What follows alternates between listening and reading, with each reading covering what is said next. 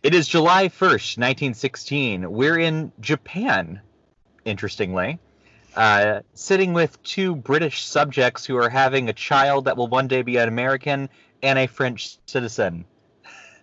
You are here at the birth of Miss Dame, eventually, Olivia Mary de Havilland. And Woo! today's episode is a little bit different than normal episodes. We um Olivia is largely why we started this podcast, and so we wanted to take uh, an episode uh, just dedicated to her life and uh, the incredible work that she left behind.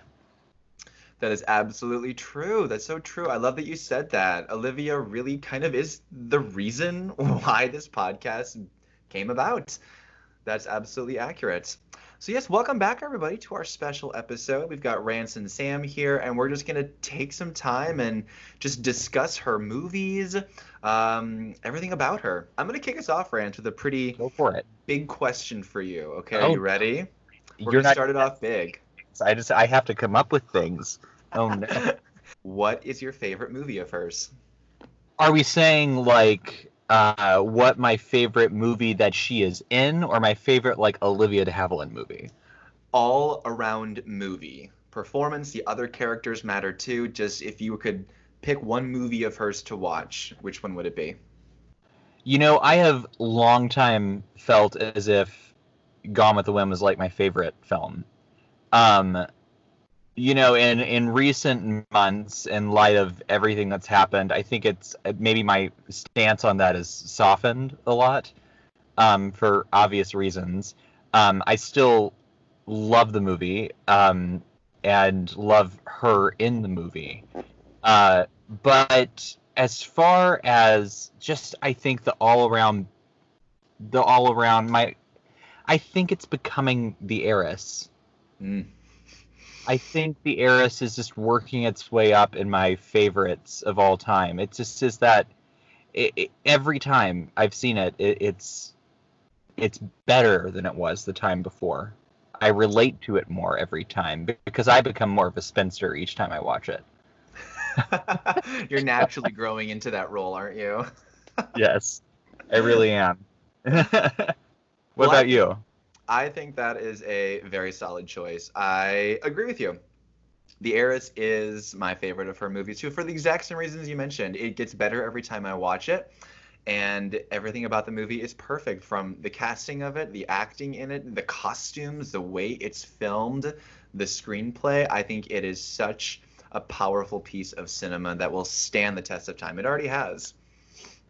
You know, it's interesting. Um, we did a really great discussion of the heiress back on the 1949 episode. Feel free to really listen to us delve into it. We're gonna do a little bit more than that in this episode, but um, I a friend of mine posted uh, a picture of Olivia on the day she died, and then just a list of characters she played, and that was their tribute and it made me really realize that for a woman who um, retired, essentially retired, when she was still in her 40s, um, moved to France.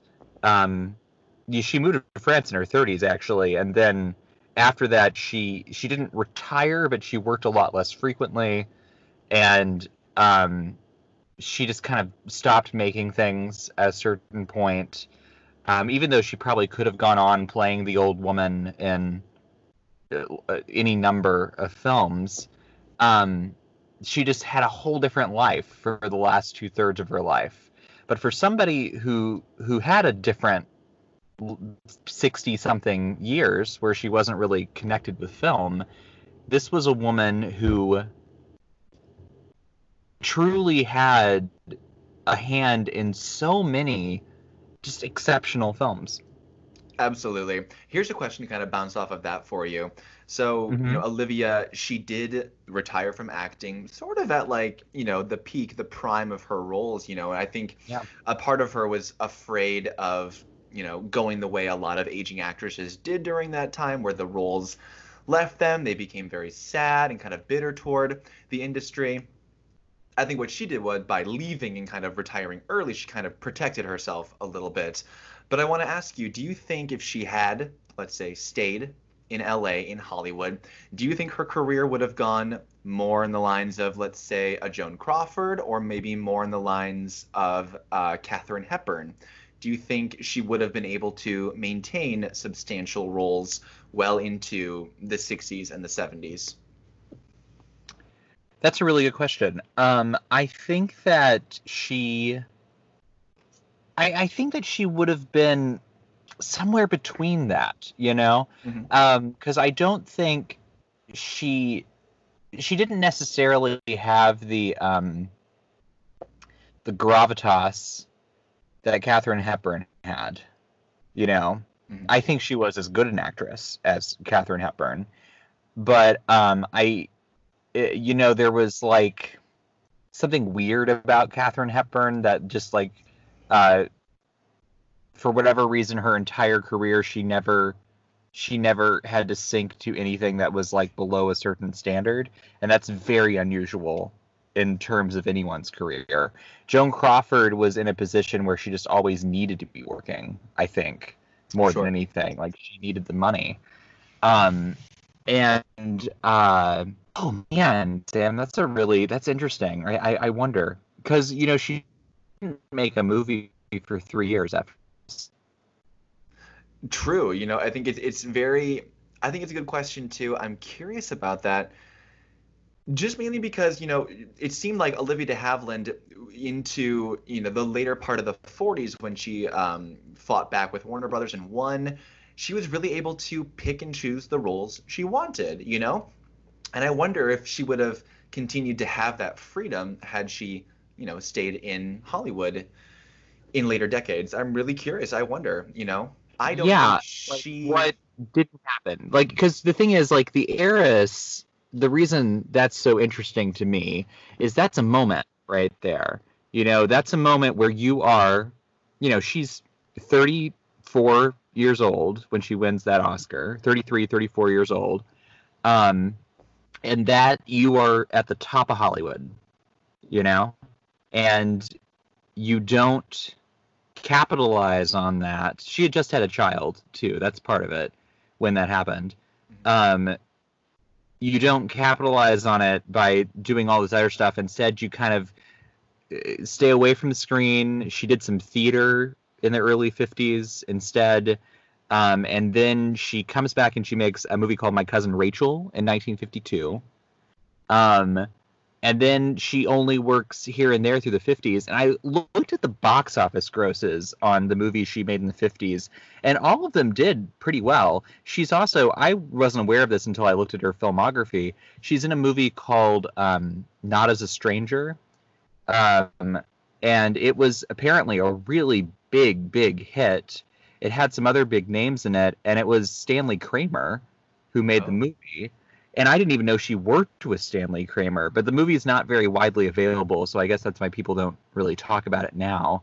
Um, but it's it's just interesting to me. She still had some pretty significant movies in the 50s. Um, I think she could have I think she could have sustained at least in a way like Barbara Stanwyck did. Hmm. Maybe that's the best way because Barbara Stanwyck made movies that were pretty successful into the 50s and 60s, and she then got a TV show that was a big hit and won an Emmy. And I, I think that that would have been. I think Barbara Stanwyck is probably the best. You know. Yeah, I agree with you. I think I think it was a choice. I really think she just kind of ch- either she was sick of it or she just chose to step away and only come back if something really um, spoke to her. You know, so go ahead. this is kind of the this is the thing that's so great about her career though this is why the fact that she did step away i think is part of what makes her so interesting and so unique because she cho- she lived her life the way she wanted to Yes, she did. Yes, she did. she didn't let hollywood she really truly did not let hollywood control her i mean like we we've already talked about on the podcast her historic court case Oh, yes. um and so she she is one of the most pivotal figures in Hollywood just because of that. Um, and then she followed up the court case with a string of really excellent performances um, and two Oscars. Uh, but it, it's just, I think the, the fascinating thing about her and the thing that made her living so long so cool and her um, going to Paris and doing all that, she just like had, she was the Hollywood equivalent of a person who um, starts a career, is a self-made person, retires early because they did what they wanted to do, and then lives the rest of their life doing what. I, I mean, like if yeah. you, she was a self-made woman, you know. Absolutely accurate. Um, did you you watched a couple movies in the last couple days, didn't you? So I have, yes. I wanted to complete um, all of her Oscar nominated performances, uh, kind of watch them all. So I did. Um, I watched The Snake Pit and I watched um, Hold Back the Dawn. Uh, those are the, the last two that I hadn't seen. I'd seen To Each His Own, obviously, um, Gone with the Wind, and The Heiress, but those are kind of the last two that I wanted to see.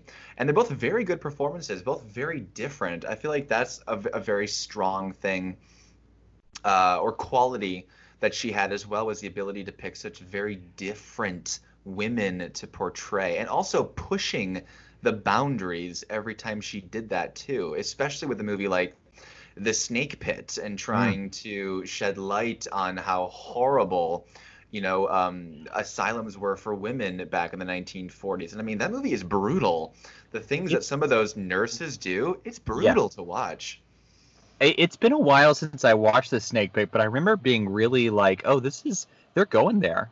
They really." Oh yeah, it's a very post World War II movie in a lot of ways. Very much so. You know, it's it's also very heady. You know, it's very like a, a you know a psychoanalysis movie. It's kind of like, sort of in a way, like a male version of The Lost Weekend, but you're not dealing with alcoholism, but you are dealing with like you know thinking you're insane and your world unraveling around you, you know? So kind of similar, I guess, film noir subject matter in that sense of it, but a really interesting performance. Well, it, it's so interesting that um, she's drawn to that after the contract break with Warner Brothers. You see this, she, you see her jumping from uh, you know, like I, I know that we're a little eh, on to each his own, but I mean, it's still as far as a, as a actor going to a role, like you can see the appeal because you get to age 40 years, and then you do the Snake Pit, which is just like a whole other thing. And apparently, she went to, you know, Olivia de Havilland never went to college for acting. She didn't. Uh, she was trained in the studio system, but she went and she visited psychiatric hospitals and she saw um, like electroshock shock, shock treatments. Mm-hmm. She went and she did all of the work, and I think that's really her. It's a really, it's a very good performance. Um, the heiress is her pinnacle. Like oh, I, yeah. I, I, I don't think it gets better than that. But the snake pit is probably the other really the other most interesting performance in her canon. The Heiress, I think, is just a slightly is a better movie overall, but the Snake Pit is still very interesting. I agree with you. Yes, you know, and I think, um, yeah, what you said completely hits it on the head. And you're right. To Each His Own isn't a bad movie. It's not a bad performance at all, and I can see why she'd be attracted to it. Also, the fact that the whole movie is kind of told in flashbacks, which is very, mm-hmm. you know, kind of a new interesting yeah. thing, you know, developed in the early 40s film noir type stuff. What I found to be very, very interesting was when I watched Hold Back the Dawn. Which, you know, which takes us back to that 1941 Best Actress race where we really are upset that Joan Fontaine won. oh, yes. Which is the first mention of, of Sister Joan we've gone this far without mentioning Sister Joan. And we must. so yeah, so I watched it, and first of all, I had forgotten that Billy Wilder wrote the screenplay. Well, that's why you know it's not gonna. Why it's that's why you know something's going to be good because Billy Wilder. Oh my gosh, yes. Writer. And this me... is also let's point out that this was she had a point in the uh, early 40s about her loan out roles being better than the roles she made at her home studio and she was loaned out to Paramount to make this movie and got nominated. She had been loaned out to David O. Selznick to do Gone with the Wind. Um, and so her her she never got a nomination from her seven years at Warner Brothers. She only got nominations for the loan outs that she was able to score. So Yeah, Uh, probably because Bette Davis took all the good parts, but that's another story. yeah, Bette Davis and I the the actress um, Ida Lupino, um, who was at Warner Brothers, uh, used to call herself the poor man's Bette Davis because they would give her they would give her the scripts that Bette Davis rejected. Um, I think Olivia Olivia probably wasn't even in that situation because they don't they weren't taking her that seriously even with the two Oscar nominations, which was part of her whole beef with the studio. But um, Hold Back the Dawn, what did you think? So I really enjoyed it. I thought it was good. I think it definitely like when I watched it, I was like, "Oh, this is absolutely a Billy Wilder script." Just the way that it's told, the fact that it's in flashback, this guy's recounting the story. You know what I mean? It's very like this is very Billy Wilder. Um, and she is.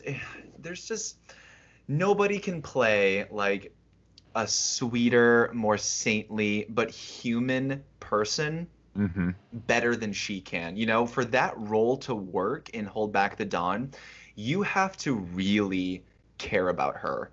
Otherwise, it doesn't matter. You know what I mean? She can be thrown to the wayside, and the story's about Charles Charles Boyer, but it's not. It's about her, and that's what I think is very interesting and what I liked about it the most. Um, I was slightly underwhelmed just because I thought it was going to be a bigger role for her, but she's Mm. sort of a secondary character, if we're being She- honest. she You know, is. best actress, I think, is fine, but it's it's it's on a very thin line if that should be supporting actress or leading actress. But Yeah. I digress. Um, very She's strong. definitely yeah. It's like it's a it's a kind of like Greer Garson, and um Mhm. no, it's it's not as bad as Greer Garson and as Goodbye bad. Mr. Chance. No, uh, because that is definitely supporting. But um, far and away. um, but she uh, but it, it it's like um as far as a performance goes, that's that's a good example of how there's these other movies that are really solid that she's in. I I think that you know you mentioned how she plays the characters that are sweet yet they're human Mhm. you know and that's just something that because um you know the character of melanie in gone with the wind could very easily be a nuisance Yes. but she brings this like quiet strength like um the be- her one of her five best moments on film is at the at uh, Ashley's birthday party at Gone Wind when um, Scarlett shows up in the red dress and everyone thinks that Scarlett and, and Ashley are having an affair. And they're like what is Melanie going to do when Scarlett walks through the door? And it goes silent. You see her in that red dress standing in the doorway. And then a camera cuts to this incredible close up of Olivia walking up to Vivien Leigh um, and you don't know what she's going to do, but there's this mask of quiet determination. And then she greets her and accepts her. And it, it's just like the strongest little moment. And Mhm. that's the kind of thing that Olivia could do Oh yeah. that not everybody not everybody can do in a way that's interesting or um, sympathetic. Definitely, and I think um, there's a similar scene in Hold Back the Dawn uh, where the inspector Hammock has discovered them, and she gets pulled down, and she's just been told by the other woman that the ring isn't hers. You know, she's basically the whole con has come to light. And she protects him still. She says it was her idea they get married and not his. So even when like the worst thing is thrown at her, she is still able to make the right choice and you know like the the better choice she's always like the better person it's like if i were in that situation i would not be able to be that kind but she always is but like to um that in itself is a fault. You know what I mean? There's still some mess with all of her characters. It just happens to be for these unbelievably kind reasons, you know? And only she can get away with it. It's yeah, well, it, it's yeah. I don't know, and I think that's part of the thing that you know people talk about the snake pit, the snake pit, and the heiress, which take her persona and kind of twist it. You know, Mhm. um, because she's, you know, in the snake pit, she's not just a good person. You know, she's she's a few people. Yeah. Um, and then in the heiress, she becomes a very embittered person yes. um stronger but like is she ever going to be happy and um I, I i feel like in a way those characters almost pull like having that on her filmography pulls a little bit from what her persona was and what she did so well in that persona and it was basically take you know actually a movie that uh, people probably um it's not a great film but hush hush sweet charlotte Mhm. uh, does a really great job of turning her persona on its head yes. you know Definitely. you should be you're you instinctively want the sympathies to go with olivia de havilland and bette davis is the is the sympathetic one Yep. and she's crazy and then olivia comes in and you think she's the nice one and she ends up being the total psycho bitch and it's wonderful Yeah. but she which shows the range again um did you you also watched uh adventures of robin hood Oh yes, I had to watch Adventures of Robin Hood. I really wanted to like see where she came from, you know? Yeah. Um and I wanted to see that that version of it. And like what a production. I was very caught off guard with the amount of like action that they actually had going on. Like right these people are really fighting. It's like my god. i mean it's a beautiful movie too like the technicolor is Oh yeah, insane it's You know, stunning. It's um, absolutely gorgeous. it's again you can't take it with you or adventures of robin hood i just Oh my gosh, it's like no, I know, and it's it's such an unfair comparison, but you have to when you're going up for awards, they they inevitably have to go up against each other. And you're right, I I would much rather watch Adventures of Robin Hood. I mean, just to not to take it off Olivia for just a second, but the sword fight in the shadows So good. is so. And, And like it makes Uh, sense. Michael Steves. I was just gonna say with Michael Curtiz directing, it makes sense that it's also so wildly cinematic and gorgeous. Like it just Oh. makes sense. Yeah, No, yeah, that's it was good. yeah, but I like everything we think of as being Robin Hood like comes from this movie. Literally, I was thinking about it. I was like, wow, the Disney animated Robin Hood literally just took this movie and mm, turned them into animals. That's it. Like And even the, the Kevin Costner movie took this movie and made it an inconsistent accent yes, and burnt it in a pile of rubbish. That's what that one did. and added Sean Connery. Exactly. No, but like you can trace every like the animal version of them in the Disney movie can be traced to the human person in this movie, especially the her um Olivia's maid, the older woman. Yes, Would that be her maid, I guess? Yeah, her Yeah. maid like Uh, literally is the actress. She's in a bunch of stuff. yes, her. It, she literally looks like that bird that she gets turned into in the Disney version. Like she sounds like the kind of cluck like I think her name is like Clucky, isn't it, in the Disney movie? Something, Something yeah, like that. It's But like I've seen it. Yeah, but like I can totally see it. It's like the Disney people just watched it. Were like, yeah, they just like let's just take this.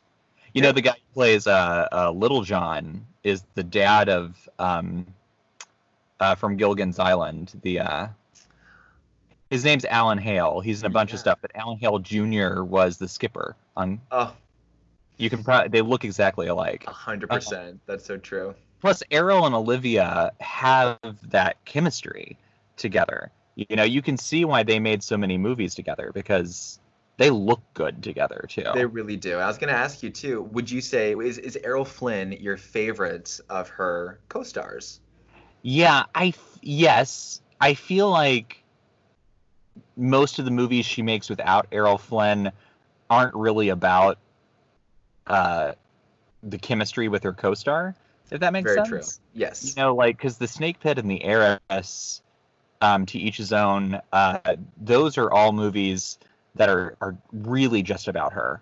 You know, and and she also made um, she's in a really fun movie about twins called The Dark Mirror, uh, which is uh, it was like around the same time as um, Bette Davis did A Stolen Life.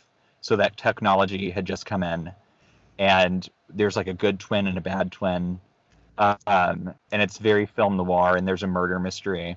Um, again, that's all about her though.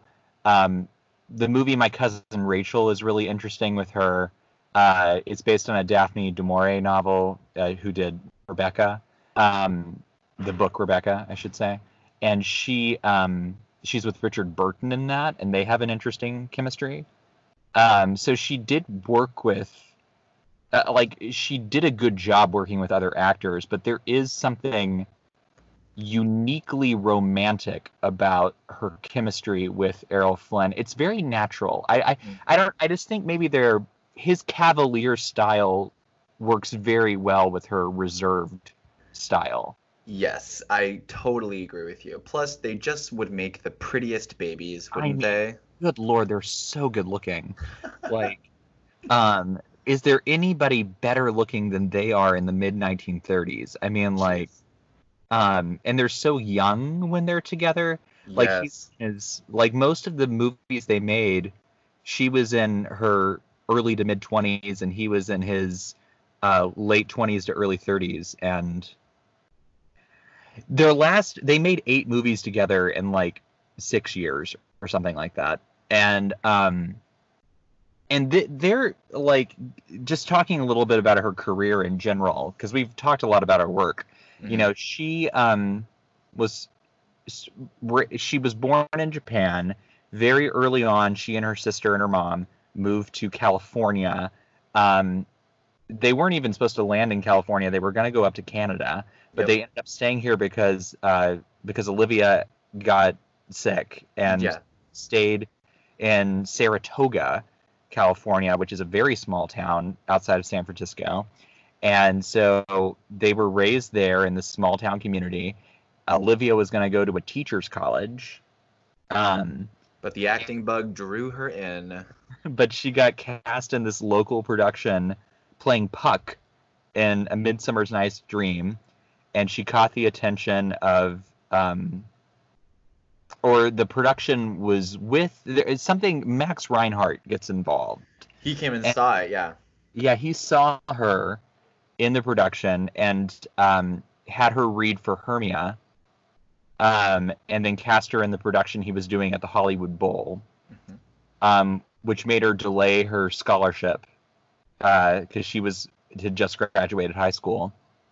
And then Gloria Stuart was playing Hermia at the Hollywood Bowl in this production, and because of a movie, she had to drop out. And then the first understudy got sick or hurt themselves or something. And so she, the second understudy, was the one who went on at the Hollywood Bowl. And then when they made it and then when warner brothers invited max reinhardt to direct a film version of a Midsummer night's dream they brought on olivia. And then warner brothers put her under contract. And um, you know the, the whole rest is history. But when she made captain blood which is the first movie she made with with um, errol flynn she had midsummer's night's dream and a couple other movies like in uh, the can, Mhm. but she um, either nothing had been released yet, or like nothing, like nothing with her above the title, nothing to make her in a star had happened yet. And Errol Flynn had only been had only played a dead body in one movie. And so when the two of them are cast in Captain Blood as the leads, they are unknowns. And it's Warner Brothers literally saying, like, okay, these two just look really good together. We're just going to give this a shot. And then that movie ends up making bukus of money. And both of them become overnight sensations. And they end up making eight movies together, which ends up being the most significant films that she made at Warner Brothers. The last movie they made together was in 1941. It's called uh, "They Died with He." Yeah, they died with their boots on. Mhm. Um, it's about General Custer. It's probably I haven't seen it. I don't know if it's wildly offensive. Um, dealing seg- subject matter it deals with. Um, but they the thing I have seen from that movie, and you can find easily on YouTube, is their um, goodbye scene. Because the last Mhm. scene they ever have together is him saying goodbye to her before he goes off to battle and ultimately gets killed in the story. Because I don't know if, if you know anything about General Custer, you know that's what happens. Right. Um, but their goodbye scene is wonderful. And the last line he says to her, which TCM included in their tribute, is um, walking through life with you has been a very gracious thing. Oh, Isn't that nice? that's so nice. I like that. So they have a great, and apparently they never consummated anything, but they were apparently both secretly in love with each other and never did anything about it. Oh wow. Yeah. my gosh. Oh, and here's a fun story that's a little inappropriate. I saw this on an Errol Flynn documentary. Apparently, it took a lot of takes to do that scene where he comes to visit her. Um, uh, uh, he comes to her window and, Yes. and Robin Hood, um, because uh, the kiss in that scene, uh, they had to film a few times because uh, Errol was um, showing through his tights. of course he was. He was getting a little too excited. and Olivia t- Olivia tells that story in the Errol documentary. And watching Olivia at like 85 or whatever she is in this documentary um, talk about being, she's like, and then whew, Errol, you see, was like a little uh, too into the scene. Just trying to be like the most like delicate about it. Oh, bless her heart.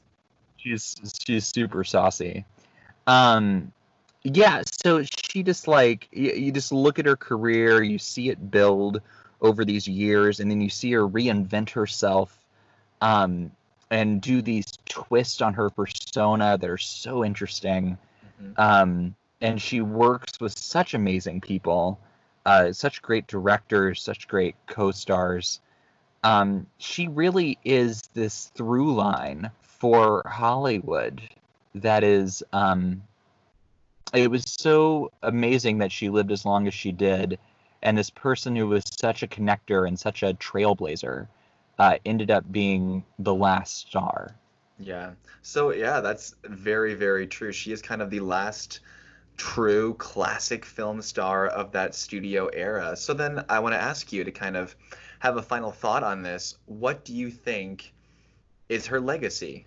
um, a few years ago uh, jared leto had issues getting out of a music contract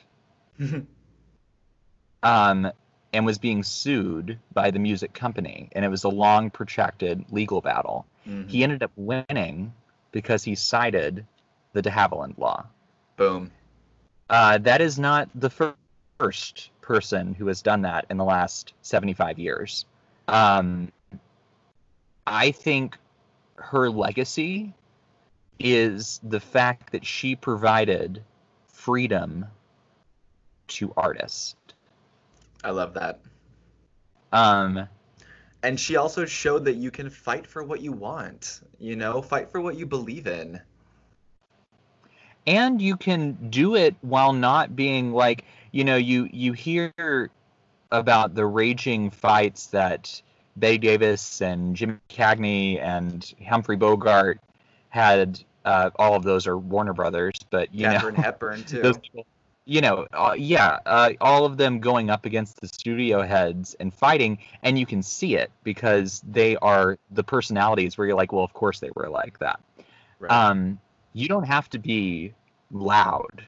You can be, you can be that that quiet threat, and, And Olivia, that you can do it and be- have and still have grace in class. That is exactly what I was going to say. I think above all, what she really is leaving behind is just a legacy full of class, performances that show off her poise and her sweetness. And even with the de Havilland clause and winning um, that court case, she did it with grace. And I think that is such a beautiful thing.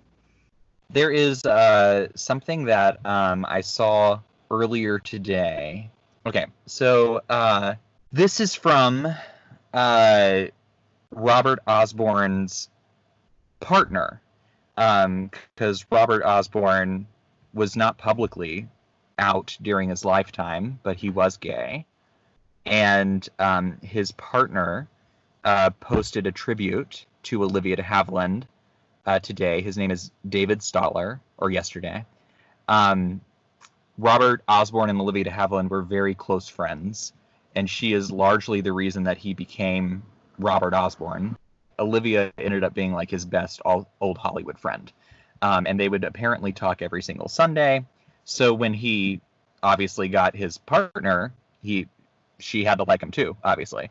So this is a story from David Staller. All right, my Bob and I were staying at the Trianon Palace uh, Versailles Hotel and planning on never leaving unless they threw us out. The phone rang. I answered. Well, it's you, is it? came her voice. Oh, good heavens, sa- says I. A suitable response. Is our boy there? Good. Bring him. And champagne at my house at three today. Click.